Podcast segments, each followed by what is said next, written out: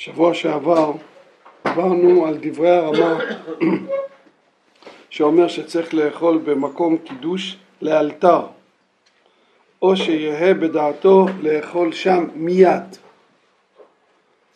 לאלתר ומיד המשמעות היא כמה שיותר סמוך.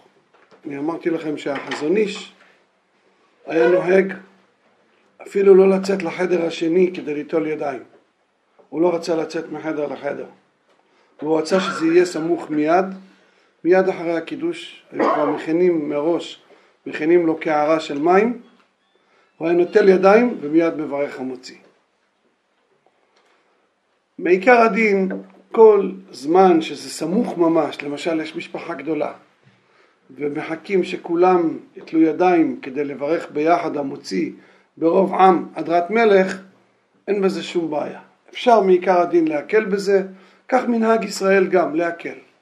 אבל ודאי שלא יעלה על הדעת שאחרי הקידוש עומדים ומפטפטים ומדברים ומספרים סיפורים. יש כאלה לפעמים, יש משפחה גדולה ועוד לא יודעים, הרבה אורחים, צריכים לסדר מקומות, איפה יושב כל אחד. חשוב מאוד לסדר את זה לפני הקידוש. כל אחד ידע בדיוק איפה הוא יושב, כדי, אנחנו צריכים, חלה עלינו ממש חובה, להשתדל, כך כותב הרמה, והמקור של הרמה אמרנו שבוע שעבר זה המעריל, המעריל, גדול אחרוני אשכנז, שאומר כך שצריך לאכול לאלתר. אז לכן חשוב מאוד את כל הסידורים לעשות לפני, ואז מיד אחרי הקידוש נוטלים ידיים, אבא שלי היה נוהג לדפוק על השולחן. אחרי שהוא נוטל ידיים, הוא היה מזדרז יותר ידיים, והיה דופק ואומר נו, נו, מזרז את כולם, מהר, מהר.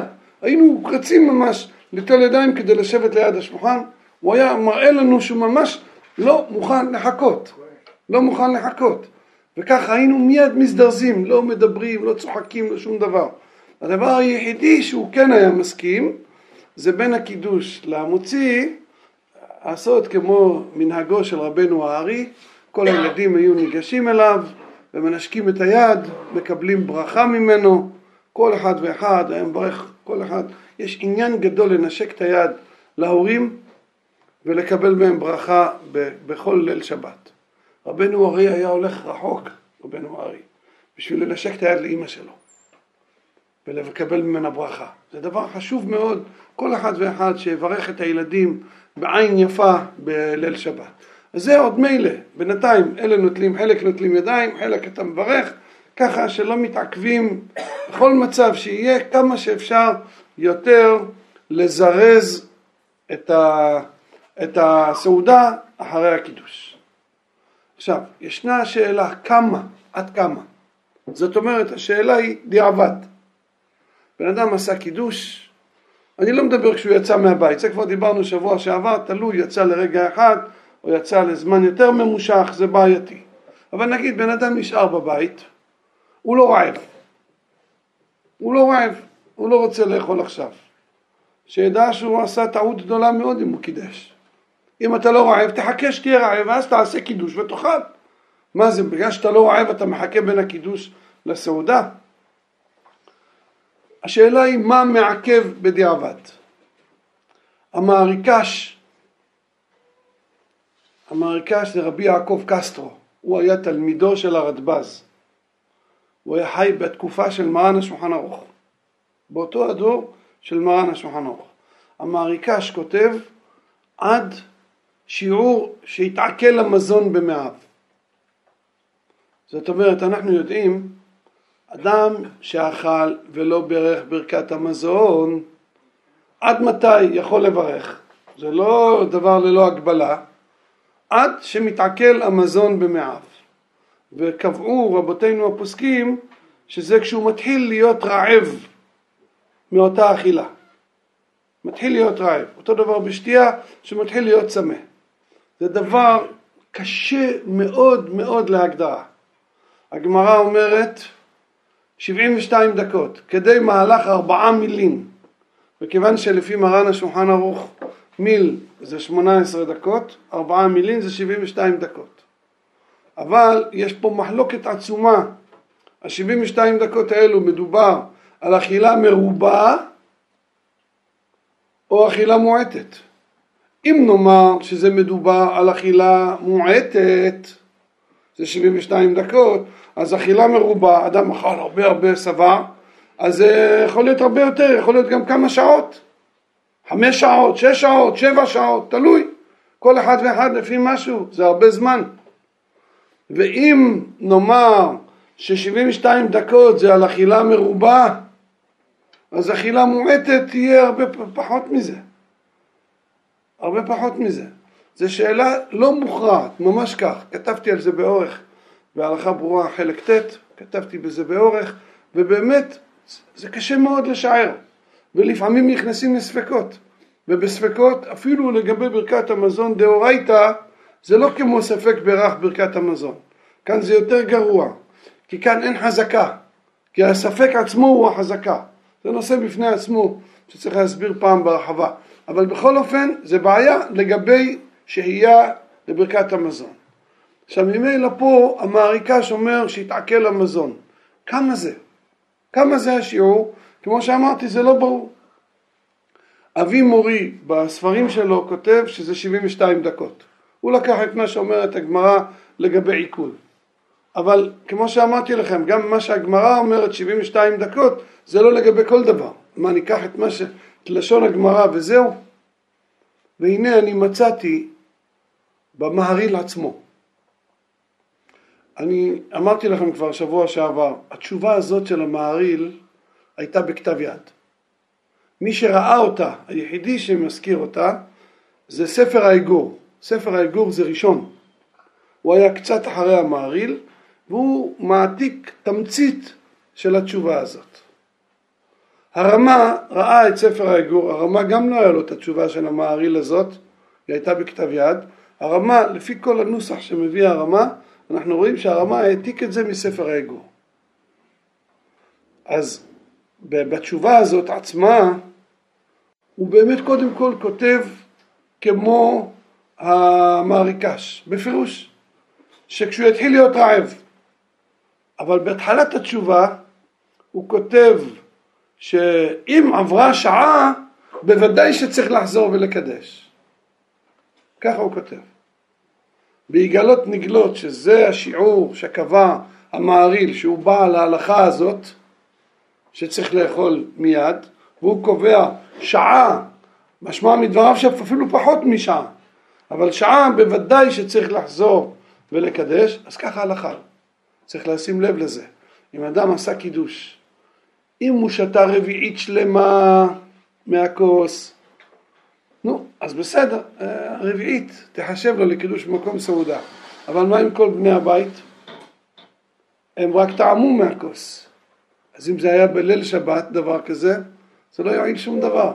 אז אם תעבור שעה שלמה עד שהם יעשו, התחילו את הסעודה, אז יהיה צריך לחזור ולעשות קידוש שלם. כן, ככה ההלכה. יהיה צריך לחזור ולעשות קידוש. אמנם זה לא מוסכם, בשו"ת גינת ורדים, הוא מביא את דברי הרמה בשם המעריל, והוא חולק עליו, הוא לא מסכים עם זה. הוא אומר, יש לו ראייה חזקה מאוד, שלא, שלא נורא אם מחכים הרבה זמן. ליל פסח, אנחנו עושים קידוש, ואחר כך אנחנו מספרים ביציאת מצרים, שעתיים, שלוש, כל המרבה לספר ביציאת מצרים, הרי זה משובח. אז עד שאנחנו הולכים לאכול עבר הרבה יותר משעה אחת ובכל זאת אנחנו עושים כך לכתחילה מכאן ראיה הוא אומר שזה לא נורא לא צריך להקפיד על זה. מביאים אותו להלכה כמה גדולי האחרונים.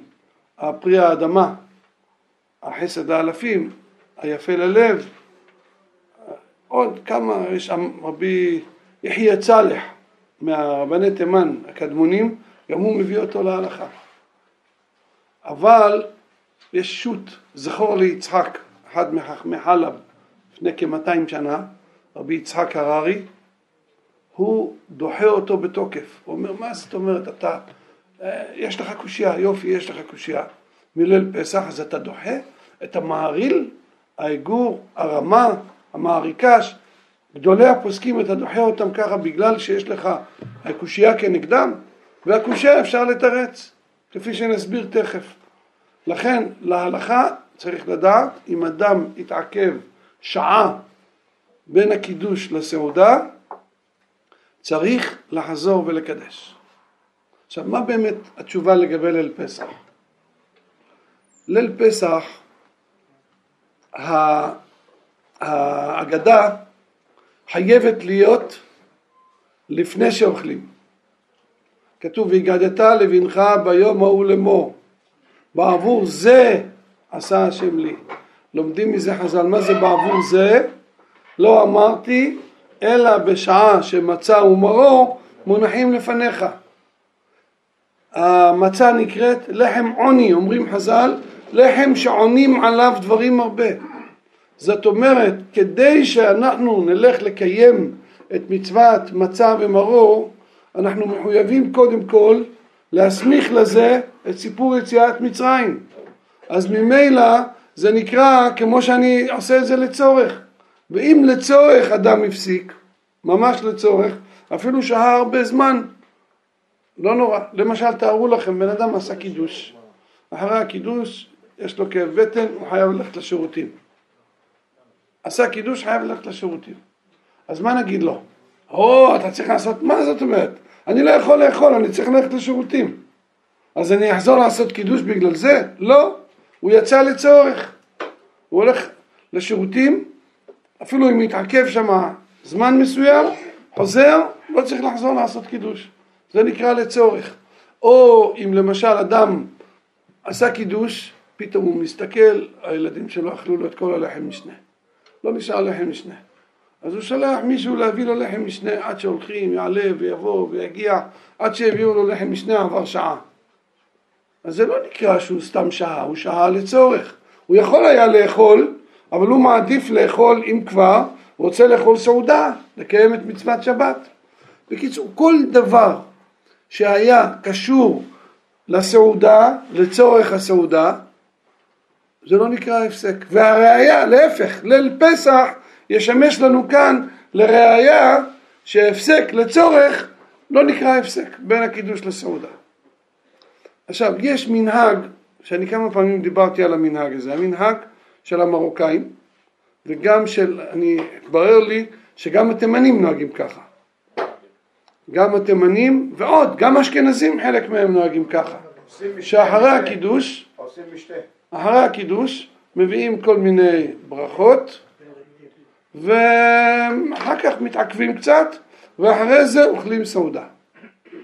עכשיו, באמת לכאורה המנהג הזה, לפי מה שהסברנו קודם, שצריך להסמיך, מה נענה על המנהג הזה?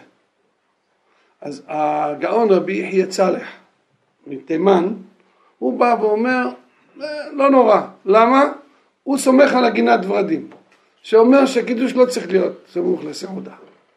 לפי מה שאמרנו קודם, זה לא מספיק, זה לא טענה מספיקה. גדולי הפוסקים אומרים שצריך שיהיה סמוך לסעודה. יש ספר אה, שולחן ערוך המקוצר של הגאון הרב רצבי, גם הוא מביא שככה המנהג של התימנים לעשות.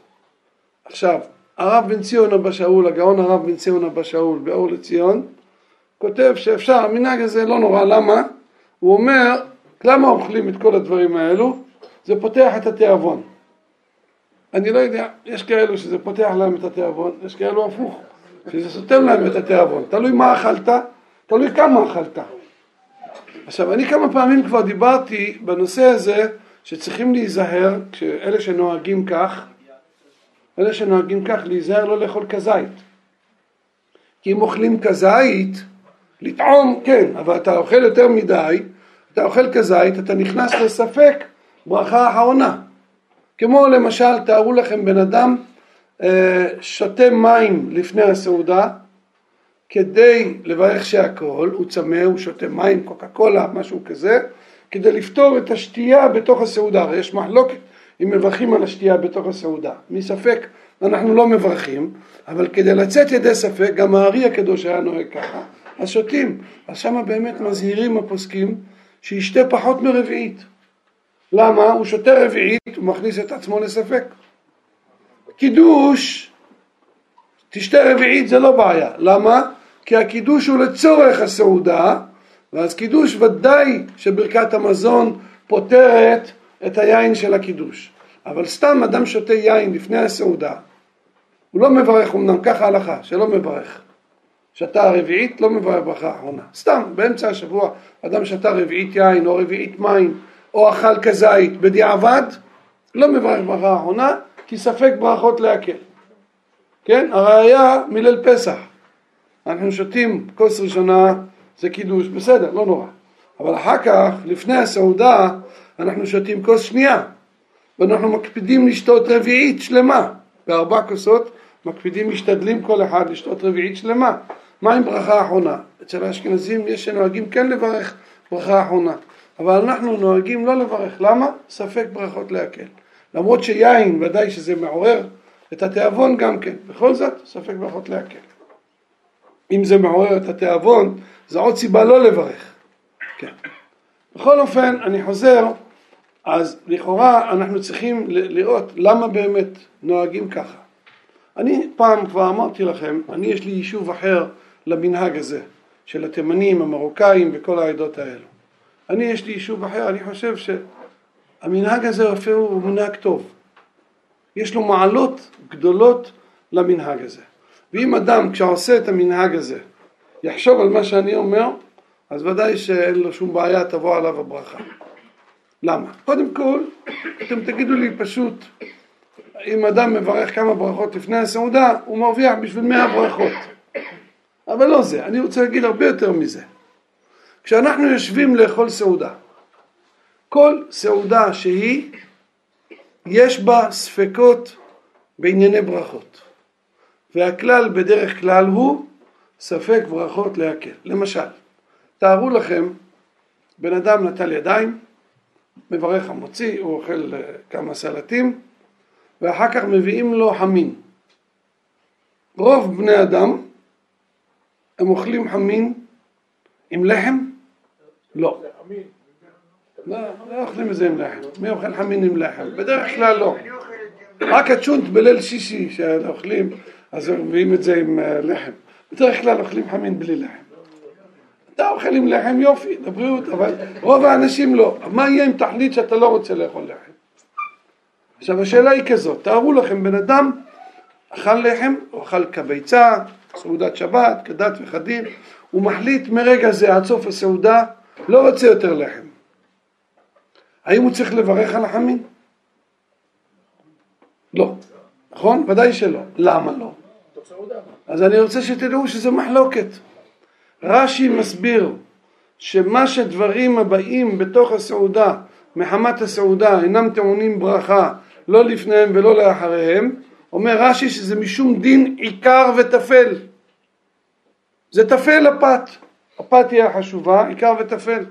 לפי רש"י, מה זה עיקר וטפל? בואו נשב ונחשוב.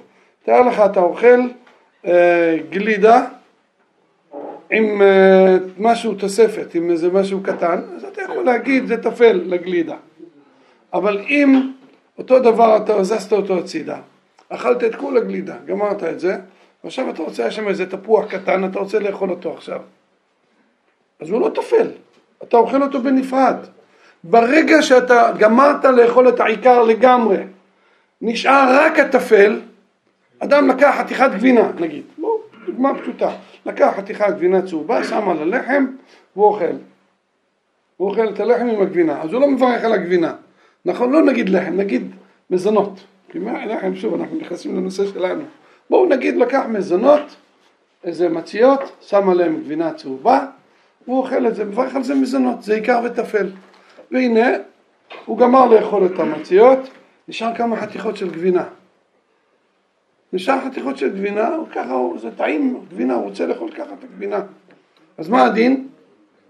הוא צריך לברך.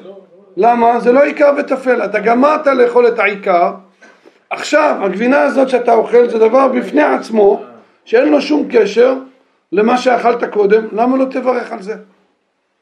עיקר וטפל צריך שיהיה קשר. הדבר היחידי שלא צריך קשר בעיקר וטפל, זה יין שפותר שאר מיני משקים. אין שום קשר בין יין לבין קוקה קולה. אלא מה? החשיבות של היין גורמת שאם שתית יין, אחר כך אתה שותה משקה אחר, לא משנה, אפילו תשתה משקה חשוב, מכובד, יקר, זה לא משנה, יין הוא ראש וראשון לכל המשקים. אבל עיקר וטפל, באופן כללי, צריך שיהיה במאכלים, צריך שיהיה קשר. שיהיה קשר. אם גמרת לאכול, החלטת שזהו זה, העיקר נגמר, אין יותר עיקר, יש רק את הטפל, זו אכילה חדשה בפני עצמה, אתה צריך לברך על זה. אז אם ככה, לפי רש"י, אם אדם אוכל חמין, אוכל בשר, אוכל דגים, אוכל כל מאכל שהוא בלי לחם, הוא יצטרך לברך. התוספות חולקים על רש"י. התוספות, הרעה, הריטווה, רבנו אברהם הלשבלי, כמה ראשונים אומרים לא, זה דין מיוחד של סעודה. זה לא קשור לדיני עיקר וטפל. סעודה של פת, ברגע שהיא סעודה של פת, כל דבר שאנשים רגילים לאכול אותו שנחשב לעיקר הסעודה, כל תבשיל הוא נקרא, הוא נקרא חלק מהסעודה ולא מברכים עליו. טוב, אז אם ככה, אז לגבי, נגיד, אם אתה אוכל תפוח אדמה, אתה אוכל בשר, עופות, דגים, פתרנו את הבעיה, אבל זה מחלוקת. בואו נמשיך הלאה. אדם אוכל אורז, יש אנשים שאין ארוחה בלי אורז, אורז זה המאכל הכי חשוב אצלם. או קוסקוס, קוסקוס זה דגן, מיני דגן, או פסטה, אני יודע, אנשים אוהבים דברים כאלו.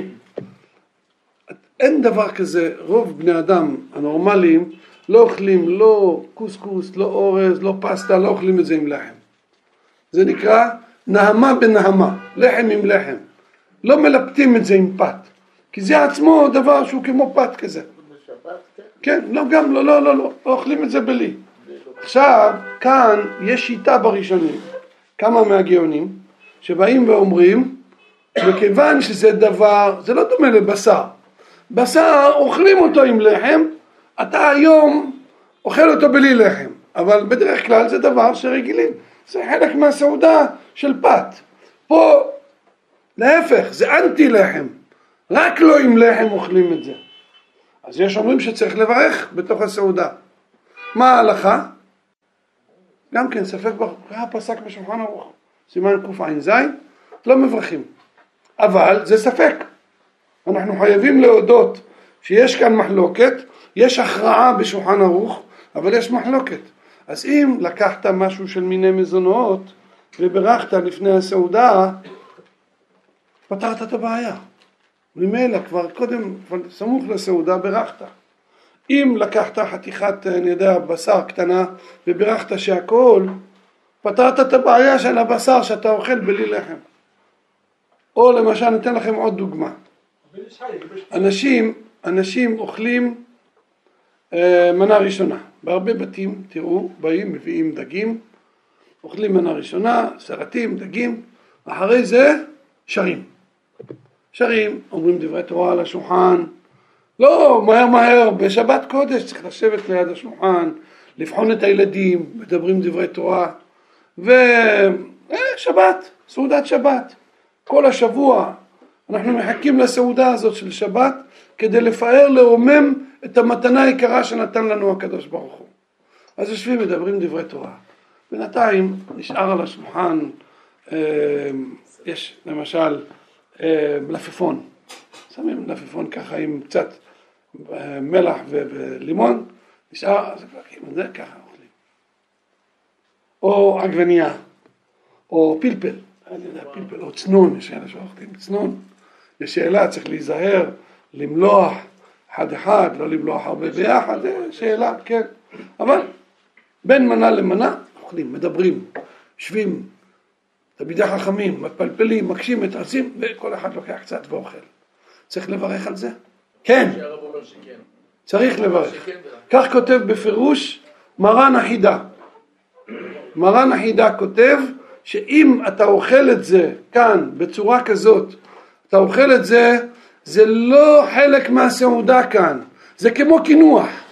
אם אדם החליט, נגיד, לאכול את הקינוח לפני המנה העיקרית, אז אנחנו נגיד שהוא לא יברך על הקינוח, הביאו לו פירות, הביאו לו פירות לפני המנה העיקרית. אז לא יהיה צריך לברך על זה? ודאי שכן צריך. אפילו שזה באמצע הסעודה. אז פה אם אדם אוכל ירקות בצורה כמו שהוא אוכל פירות, הוא אוכל את זה להנאה, לתענוג, לא בגלל שהוא רעב. זה לא להשקיט את הרעב שלו. להשקיט את הרעב, הוא יאכל אוכל, הוא אכל אוכל והוא יאכל אוכל. למה הוא אוכל את הדברים האלו? לתענוג. אז תדעו לכם שעל זה כן צריך לברך.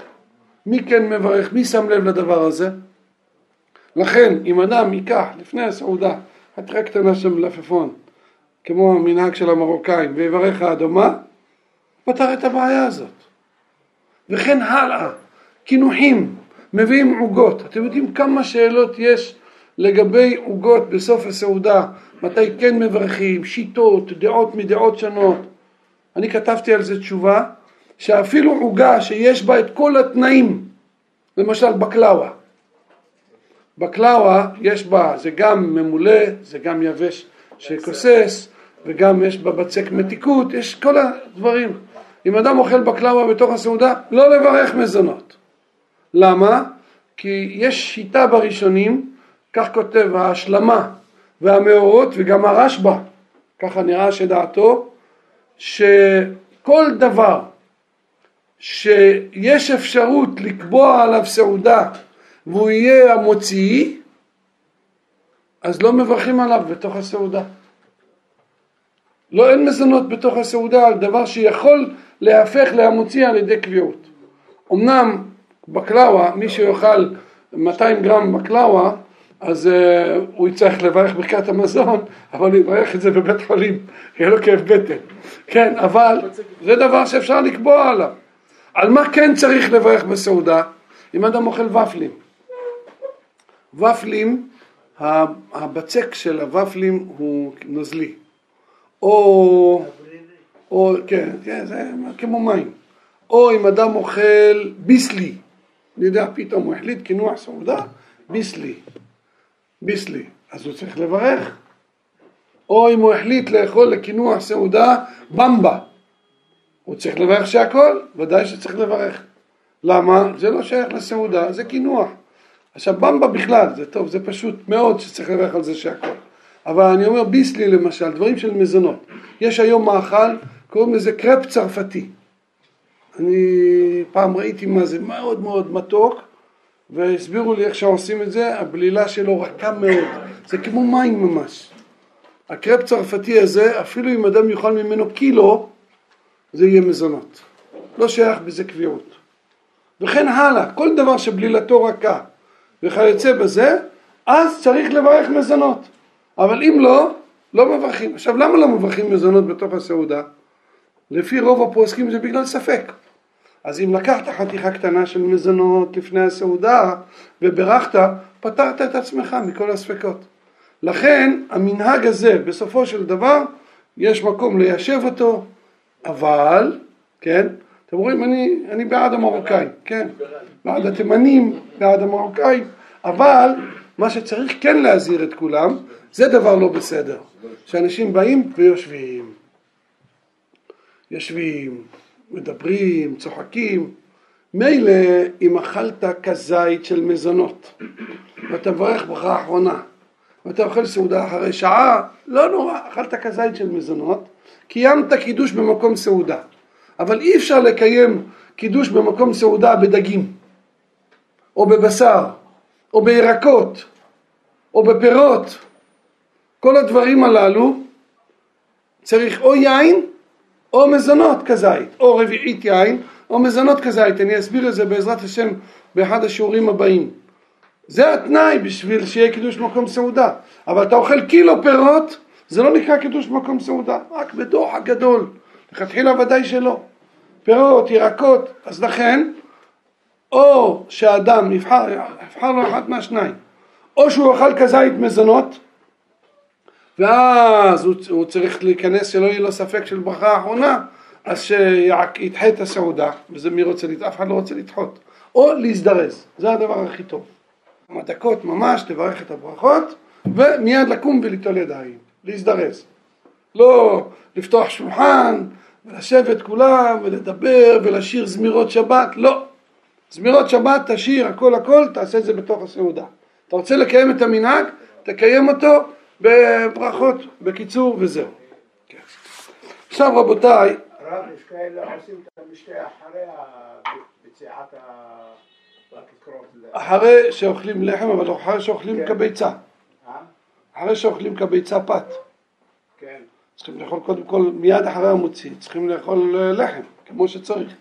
אחרי זה תלוי מה אוכלים. יש דברים שטעונים ברכה, יש דברים שלא טעונים ברכה, שאלה, שאלה. אבל מה שאני ראיתי בספרי רבני תימן, הם מדברים על אה, בין הקידוש להמוציא.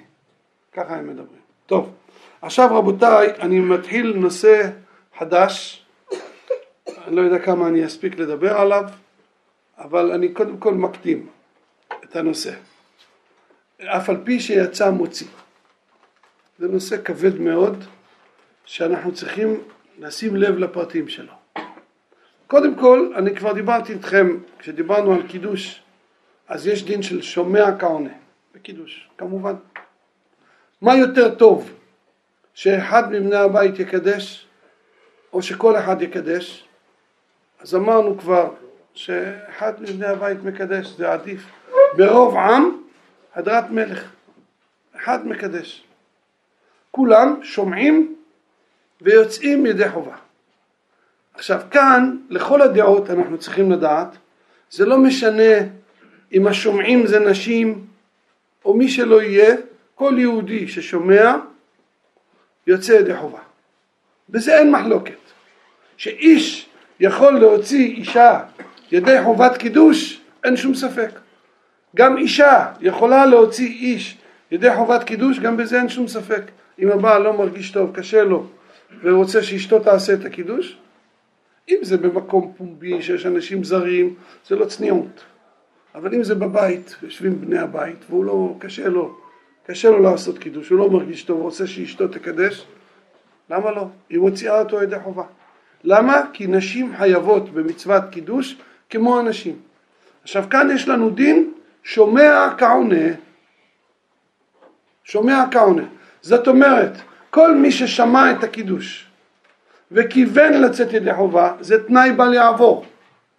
שבני הבית מכוונים לצאת ידי חובה. כדאי מפעם לפעם, כל אחד בבית שלו, שיגיד בקול רם שהוא מכוון להוציא את כולם ותכוונו לצאת ידי חובה.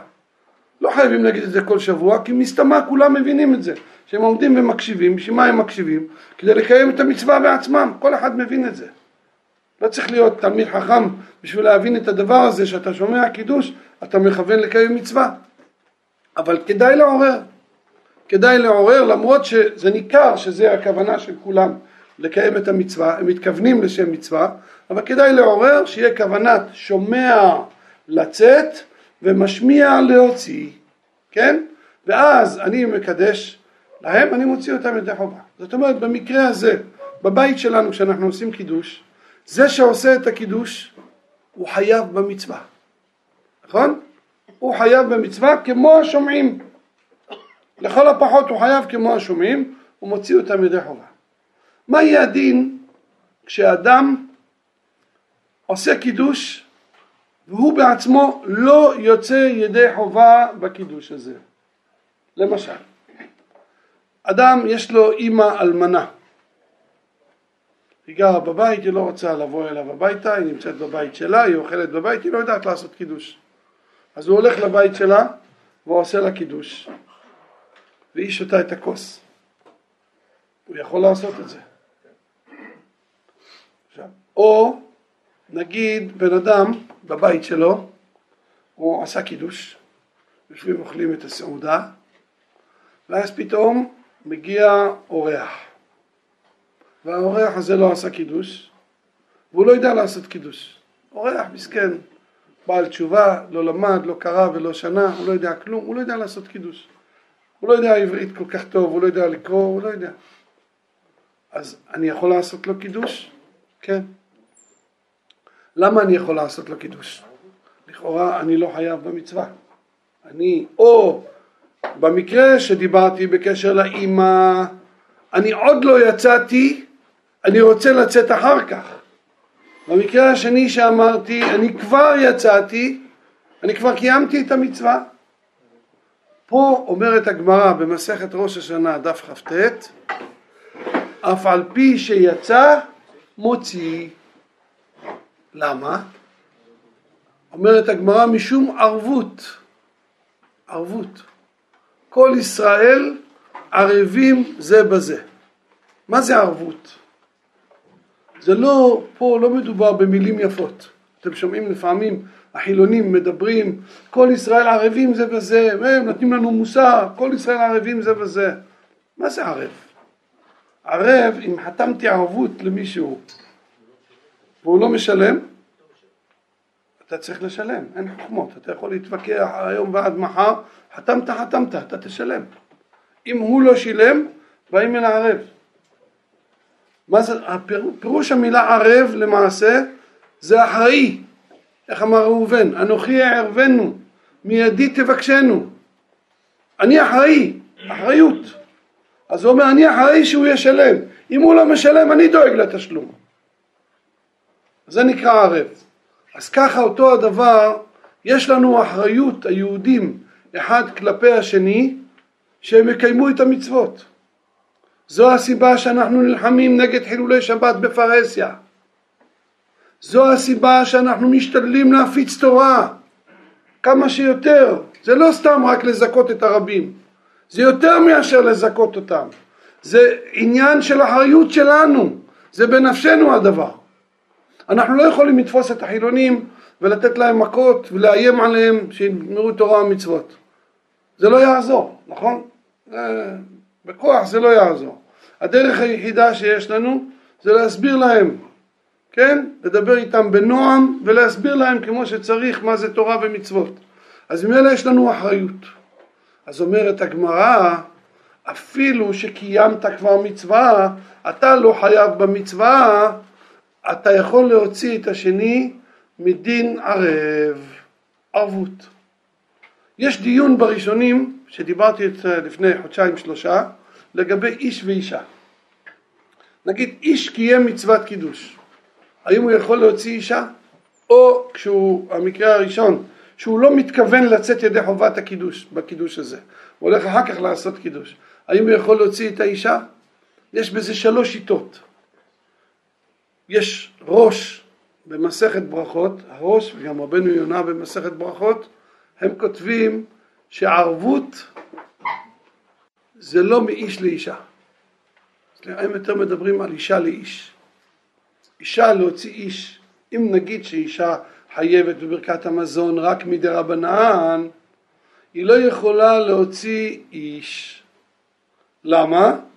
כי דה רבנן כלפי דאורייתא זה כמו פטור. פטור מדאורייתא, היא פטורה מדאורייתא.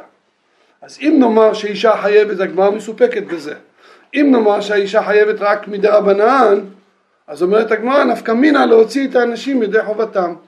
אז אומר הראש, הראש שואל קושייה, למה מי שאכל כזית פת יכול להוציא מי שאכל כביצה? אכל ושבע, אחד אכל ושבע, אני אכלתי כזית, זה רק דרבנן. למה דרבנן יכול להוציא דאורייתא? ולמה הגמרא אומרת לגבי ברכת המזון אישה, שאם היא חייבת רק מדרבנן היא לא יכולה להוציא את האיש? אז אומר הראש, איש להוציא איש, איש שאכל כזית להוציא איש שאכל ושבע, אז יש לו ערבות מדין ערב, אפילו שהוא פטור מדאורייתא, הוא מברך בשבילו ברכת המזון. הראש סובר שדין אף על פי שיצא מוציא זה גם על ברכת המזון. גם על ברכת המזון. אבל אישה, אומר הראש, היא לא בכלל הערבות. כל ישראל ערבים זה וזה, אישה לא בכלל הערבות. הדגול מרבבה, אתם יודעים מי היה הדגול מרבבה? הנודע ביהודה.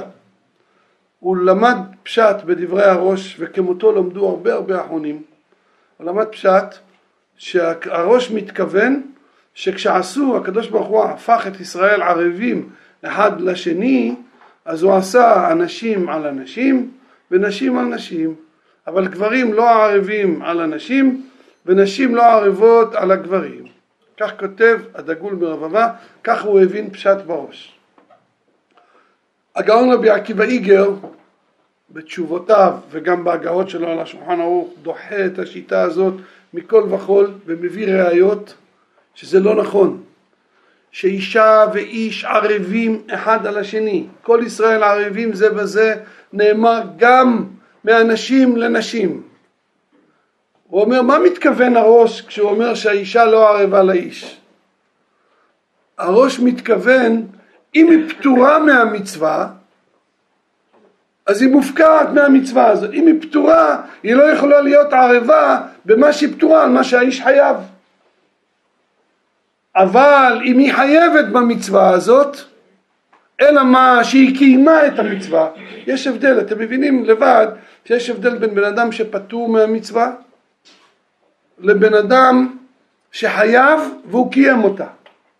למשל, שופר, אישה פטורה משופר, איש חייב. אי אפשר להשוות אישה לאיש שכבר תקע בשופר. נגיד איש אחד תקע בשופר, הוא יכול להוציא איש אחר שעוד לא תקע? כן, למה לא? אף על פי שיצא מוציא. אבל האישה היא לגמרי פטורה מהמצווה. אז זה הכוונה של הראש. אם תימצא לומר שהאישה לא חייבת בברכת המזון מדאורייתא, אז היא מופקעת מדין ערבות. אין ערבות. כך אומר רבי עקיבא איגר.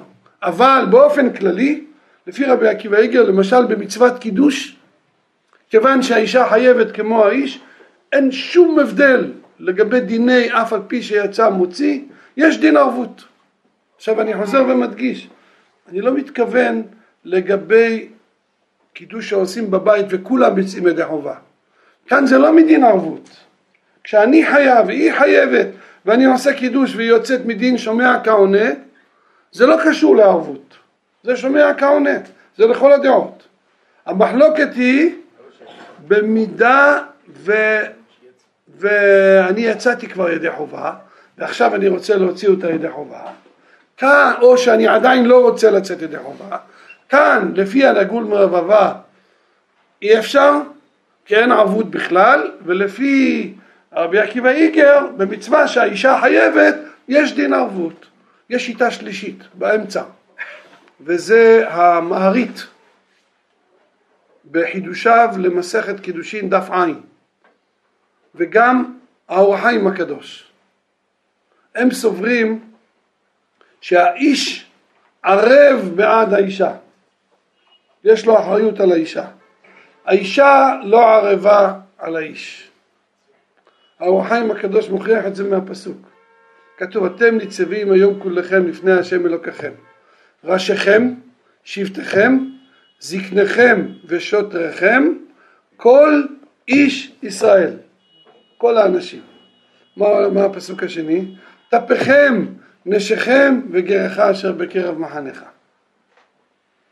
למה? פסוק, אמרת כל איש ישראל זה כולל את כולם לא, טפכם, נשיכם אתם ערבים עליהם, אבל הם לא ערבים עליכם.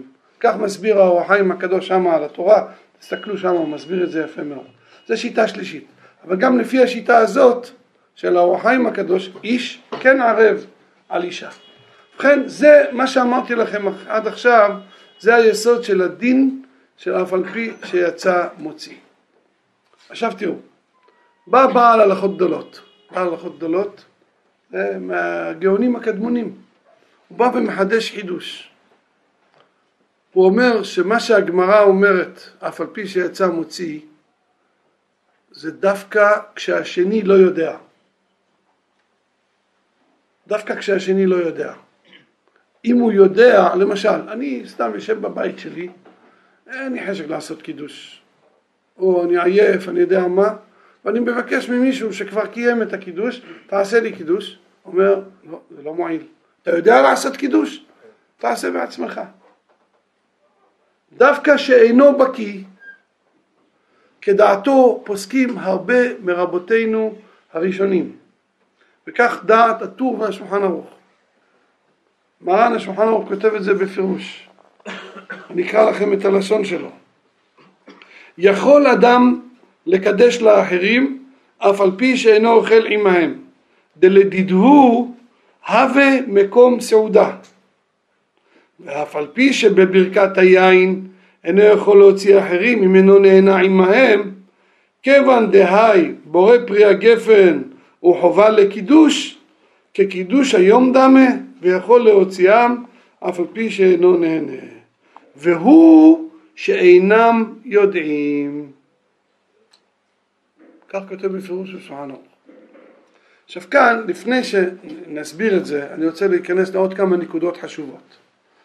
אם אני עושה קידוש למישהו שבא מאוחר לבית למשל, עשיתי כבר קידוש, עשיתי קידוש, הכל הכל, יצאתי ידי חובה. ועכשיו אני עושה קידוש למישהו אחר, אני יכול לשתות את הכוס? כן, למה לא? אני יכול לשתות את הכוס. אבל אם אני הולך לפני שאני עושה קידוש לעצמי, אני הולך לבית של מישהו ואני עושה לו קידוש, כאן אם אני שותה, כיוון שאני לא אוכל שמה, אני גם לא יוצא ידי חובת קידוש, אני לא מתכוון לצאת. אבל אני לא מתכוון לצאת ידי חובה. אני לא מתכוון לצאת ידי חובה, ואני הולך לאכול במקום אחר, אז אותו אחד הוא זה שצריך לשתות רוב רביעית מהכוס. והשולחן ערוך כותב את זה בפירוש, כן, ואם עדיין לא קידש לעצמו, ייזהר שלא יטעום עמהם, שאסור לו לטעום עד שיקדש במקום סעודתו. כן, זה נקודה אחת חשובה. נקודה שנייה שעליה מדבר כאן השולחן ערוך. הדין הזה שאמרנו שאני יכול לברך בשביל השני, זה דווקא בברכת המצוות, אבל לא ברכת הנהנים. למשל, דוגמה, יש יהודי עם הארץ, בא אליי לבית, ואני מכבד אותו. מכבד אותו, אני אומר לו תעשה ברכה. הוא לא יודע לברך, הוא לא יודע. האם מותר לי לברך בשבילו? אסור. מספרים שהחזון איש, אתם יודעים, היה פעם, החזון איש, לא היה, לא היה לו כוח פוליטי, לא היה לו מפלגה ולא שום דבר, אבל הוא היה לוחם הראשי על כל התדמית, העיצוב של היהדות כאן בישראל. וברוך השם, עד היום יש דברים, כל הנושא של לא מגייסים בנות דתיות לצבא, ברוך השם, וזה שיש שחרור לבחורי ישיבות, זה התחיל עם החזון איש. בן גוריון, שהיה אויב של הדת, ממש אויב של הדת, אה, היה יריב קשה של החזון איש, אבל סקרן אותו להכיר את החזון איש. אז הוא החליט שהוא בא לבקר אותו. הודיע שהוא בא אליו והיה להם ויכוח קשה מאוד, והחזון איש לגלג עליו ממש. הוא אמר לו, מה, אתם חושבים כך, אנחנו חושבים כך, מי אומר שצריכים לשמוע בקולכם? אז החזון איש אמר לו, למה הדבר דומה? שתי עגלות שבאות ברחוב צר, אחת מול השנייה, ואחת צריך ללכת אחורה, לפנות דרך לשנייה. מי מפנה למי? אם יש אחת טעונה, זאת אומרת שהיא מלאה, ואחת ריקה לגמרי, אז המלאה היא קודמת לריקה. כן? אז הוא נעלב. מה, אנחנו ריקים? כן. הם, אין להם, ריקים מתורה ומצוות.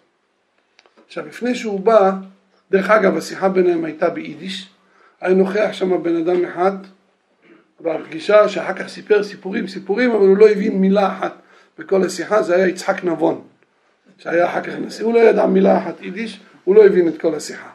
אבל עשו שם דבר מעניין. אורח, אתה צריך לכבד אותו.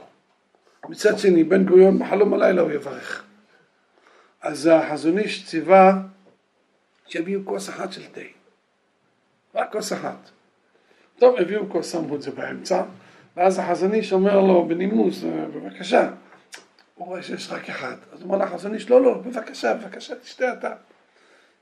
החזון איש, תודה רבה, ואיך שהכל ושתה. כן. אבא שלי לא הקפיד על זה כל כך, כשהיה בא אליו רבין, אז הוא היה נותן לו, היה אוהב, היה אוכל שקדים, אני יודע מה מביא לו, הוא היה אוכל, לא מברך. כן, טוב, זה בעיה, לא כל כך פשוט. מצד אחד אין לך ברירה, מה אתה, בא אליך אורח מכובד, לא תביא לו כלום, זה לא כל כך פשוט השאלה הזאת. בכל אופן, אמ, בברכת הנהנים זה לא מועיל שתברך בשבילו. הבעיה היא גם שלפעמים אתה לא יכול, תביא לו סידור גם זה לא יעזור. אני פעם הייתי בבסיס צבאי והיה שם אלוף בצה"ל, אלוף, פש, גנרל, ממש גנרל. וזה היה מוצאי שמחת תורה, והרב הצבאי הביא לו כוס יין. הוא אמר לו, תעשה ברכה. אז הוא אמר אני לא יודע לברך. אז הוא הביא סידור, סידור אשכנזי, שם כתוב שם השם שני יהודים. מזל שזה לא היה סידור ספרדי, שכתוב שם הוויה. היה כתוב שני יהודים. אז הוא התחיל להגיד, ברוך אתה יו-יו. ככה.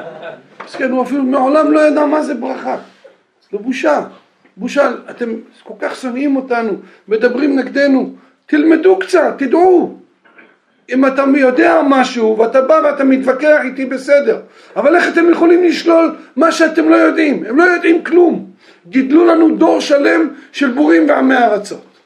עכשיו בא אליי נגיד אדם כזה, בור ועם הארץ. אז אם אני גם אוכל, אז בוודאי אני אברך ברכת הנהנין, אני אגיד לו רק תענה אמן כשאני גומר לברך, אה, אני ארמוז לו, הוא יענה אמן, אז שנינו אוכלים, בסדר. אבל אם אני עכשיו ברכתי העץ, ברכתי האדמה, מה אני אעשה איתו? אני לא יכול לברך בשבילו. אם הוא עם הארץ כזה, שאתה אומר לו, ברוך, ברוך, כמו ילד קטן, מותר, לילד קטן מותר להגיד את הברכה, אה, זה בסדר, מילא. אבל סתם ככה, אני, אין לי רשות לברך בשביל השני. למה? מסביר רש"י, לא להתהנה ולא לבריך. אוכל זה לא דבר שאתה חייב לאכול, אין מצווה לאכול. אתה צריך לאכול בגלל בריאות נפשך. לקיים קידוש, הבדלה, מצוות, אתה חייב. אז יש לי ערבות, אחריות עליך שתקיים מצוות, כן? אבל אין לי אחריות עליך שתאכל. זה עניין שלך, אני רוצה, אתה רוצה שאני אעזור לך, אין לך כסף לקנות אוכל, אז יש מצוות צדקה, כן, אבל על עצם האכילה, אני אין לי אחריות עליך, כן? אם אין לי אחריות עליך, אז אין ערבות כאן, אין ערבות. לכן אומרת הגמרא שזה דווקא בברכת המצוות, זה לא בברכת הנהנין, כן? עכשיו, השאלה היא בקידוש, יש לנו את ברכת הקידוש, אשר קידשנו במצוותיו ורצה בנו, ויש גם ברכת הגפן. אז אומר כאן השולחן ערוך, מה שקראתי קודם, שברכת הגפן של הקידוש, הרי אי אפשר לעשות קידוש, לברך את הברכה בלי הגפן. הגפן היא חלק ממצוות הקידוש. ברכת הגפן של הקידוש היא ברכת המצווה. היא כמו ברכת המצווה, ולכן הדין של אף על פי שיצא מוציא הוא גם לגבי ברכת הגפן. מה עם ברכת הגפן בבוקר? אין ברכת הקידוש, יש רק ברכת הגפן. כאן לא כתוב בשולחן ערוך, אבל בסוף סימן קס"ז כתוב בשולחן ערוך גם כן אותו הדבר. כן? ברכת הגפן תמיד נחשבת לברכת המצווה של קידוש ושל הבדלה. וזה לא משנה אם קידוש של לילה, גם קידוש של בוקר זה נחשב לברכת המצווה. גם קידוש של יום טוב, ליל יום טוב וביום טוב שחרית, זה נחשב לברכת המצווה ויש דין אף על פי שיצא מוציא. ברכת המוציא לעומת זאת, למרות שסעודת שבת זה סעודת מצווה, אבל זה לא ניכר המצווה בזה לגמרי, לכן בברכת המוציא זה נחשב גם של סעודות שבת, זה נחשב לברכת הנהנין, ולא אומרים בזה אף על פי שיצא מוציא, כן? שוב, אנחנו מחלקים ברכות הנהנים וברכות המצוות. אז מה הם ברכות הנהנים היחידות שאפשר לברך אף על פי שיצא מוציא? ברכת הגפן של הקידוש. המוציא, לא. יש שתי דוגמאות, אני רוצה לראות אם אתם תחשבו לבד. איזה שתי מצוות המוציא זה כן נחשב לברכת המצווה? ליל פסח, יפה מאוד. ומה עוד? סוכות, יפה מאוד. ליל פסח וליל סוכות, גם ברכת המוציא שלהם נחשבת לברכת המצווה. עכשיו, רגע, רגע. עכשיו לגבי ברכת המזון, האם יש דין אף על פי שיצא מוציא? קודם כל, להלכה נפסק לגבי ברכת המזון, אם לא אכלתי בכלל, אין דין אף על פי שיצא מוציא. צריך לאכול לפחות כזית. צריך לאכול כזית, ככה קבעו חכמים. עכשיו, אם אכלתי כזית, אני חייב מדי רבנן, אני יכול להוציא מי שאכל ושבע. למה? למה? יש בזה מחלוקת, תדעו לכם. בעל הלכות גדולות סובר שלא. והוא לא בא מצד אה, בקיא או לא בקיא. גם אם לא בקיא, ברכת המזון לא. יכול להיות שהוא סובר שברכת המזון זה ברכת הנהנים. הראש חולק עליו, הראש, הרשב"א, חולקים עליו. יכול להיות שהם סוברים שברכת המזון, שזה אחרי האוכל, זה ברכת המצווה. ובעל הלכות גדולות סובר שזה כמו ברכת הנהנים. למה? כי לא, גם קודם, זה שאכלת כבר, זה עוד לא פותר אותך עדיין, עדיין זה על, על ההנאה, על הנאת האכילה. יש פה מחלוקת. יש ירושלמי שכתוב בפירוש ואכלת ושבעת וברכת. מי שאכל ושבע הוא יברך. אבל הראש מיישב את זה כבר. הראש, הרשב"א, הם מיישבים את הירושלמי הזה. קיצור זה מחלוקת, השולחן ערוך בסימן קצ"ז פוסק וגם בקפ"ד מרן השולחן ערוך פוסק שמי שאכל כזית יכול להוציא מי שאכל ושבע. יכול להוציא, לא כמו בעל הלכות גדולות. שוב, זה לא קשור לנושא של בקיא או לא בקיא. עכשיו, אה, יש מחלוקת על אה, בשמים. אישה לא יודעת לברך על בשמים. אני יכול לברך בשבילה? אני עושה הבדלה בשביל אישה, היא לא יודעת לעשות הבדלה. האם אני יכול, הרי בסמים אני נהנה מזה, כן, צריך ליהנות מזה. נר, אין מברכים על הנר עד שיאותו לאורו. זה ברכת הנאה או ברכת הנהנין זה מחלוקת. מרן השולחן ערוך פוסק שכן, זה ברכת המצווה. כיוון שזה מיוחד למוצאי שבת, עושים את זה בהבדלה, זה בתוך ההבדלה. מרן השולחן ערוך פוסק שכן. אבא שלי היה מקפיד מאוד, הוא היה עושה הבדלה בבית הכנסת, הוא היה חוזר הביתה, הוא היה מברך הגפן והמבדיל. ואחר כך אימא שלי הייתה מברכת לבד על הנר ועל הפסמים. הוא לא היה מברך פעם שנייה, למרות שלכאורה אם הוא יכול לעשות בשביל ההבדלה כשהוא יצא ידי חובה, הוא יכול לכאורה גם זה. כן, אבל ככה הוא היה עושה בבית שלו. לעומת זאת במגילה, היא ודאי ידעה לברך על המגילה.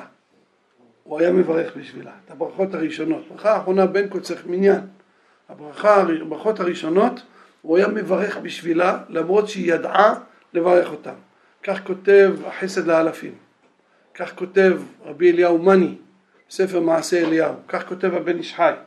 שברגע שהיא לא יודעת להגיד, לקרוא את המגילה, אפילו שיש חלק שהיא כן יודעת, אתה לא יכול להגיד, אם ערב אז ערב, גמרנו. עכשיו, אם אני הלכתי לבית הכנסת והתפללתי, בזה אני מסיים. אני הלכתי לבית הכנסת והתפללתי. אני חייב עכשיו בקידוש מדרבנן. אני יכול להוציא את אשתי שהיא חייבת מדאורייתא? אבל היא יודעת. היום אתם מכירים אישה שלא יודעת לעשות קידוש? כולם יודעות היום, ברוך השם. כן, יכולות ללמד אותנו, מה זה? אז האם אני יכול להוציא את אשתי? אתה אומר כן, למה כן? למה? מה ההבדל בין כל המצוות שיש לנו, שאנחנו מוצאים את הנשים? אם זה כמו שאמר לגבי הבדלה, לגבי שאר המצוות, מה ההבדל? רק רגע, אם אישה, סליחה אדוני הנכבד, אם אישה יודעת לעשות הבדלה, מותר לך לעשות לה הבדלה? לא. לא, שתעשה לעצמה הבדלה. אם קשה לה לשתות את אמן, תשתה במקומה את היין, בסדר. אבל מה ההבדל? מה ההבדל? אם היא יודעת... אז כל המצוות נעשה ככה. נו, בסדר, נו, אז זה מה שאני אומר. אז עכשיו אתה סתם מחליט שכן, למה כן? הלכתי לבית הכנסת והתפללתי, ערבית של שבת, עכשיו אני חייב בקידוש מדי רבנן, אני, אני תמיד כשאני בא הביתה אני מבקש מכולם להתפלל ערבית, והם ברוך השם מתפללות, כולם מתפללות ערבית לפני הקידוש, אבל נניח שלא, אישה באה אמרה לי אני לא יכולה, לא רוצה להתפלל ערבית, אני יכול להוציא אותה ידי חובה? אני דה רבנן והיא דאורייתא, האם אני יכול להוציא אותה? האם זה דומה לברכת המזון שם אמרתי שדרבנן מוציא דאורייתא. זה לא כל כך פשוט שזה דומה, אני כתבתי על זה עכשיו תשובה ארוכה, המסקנה היא שכן. אני יכול להוציא במיוחד בקידוש, כי בקידוש אפשר, יש, יש אומרים שהקידוש על היין הוא דאורייתא, אז אני לא קיימתי את המצווה בכלל. וגם מצוות צריכות כוונה. אני כשעשיתי קידוש בבית הכנסת, בתפילה, לא התכוונתי למצוות קידוש, התכוונתי רק להתפלל. וגם לא הזכרתי יציאת מצרים בקידוש, נוסיף את כל הדברים ביחד, לכן איש שהתפלל יכול להוציא אישה שהתפללה, אבא שלי היה מקפיד בבית שלו שאנשים יתפללו כל התפילות בשבת. הוא היה מקפיד, אימא שלי, זיכרונה לברכה, הייתה מתפללת את כל, כולל מוסף. על מוסף הוא לא היה מקפיד עליהם שיתפללו, אם הן רוצות, מתפללות. אבל ערבית, שחרית ומנחה, הוא היה מזכיר לה להתפלל, כל פעם להתפלל, והיא הייתה מתפללת. כל אחד כדאי שינהיג את זה בליל שבת, כי זה לא נושא פשוט כל כך. לא נושא פשוט, אם איש שיתפלל יכול להוציא אישה שיתפלל. על ההלכה כן, אבל עדיף שגם היא תתפלל, ואז הכל על מקומו יבוא בשלום.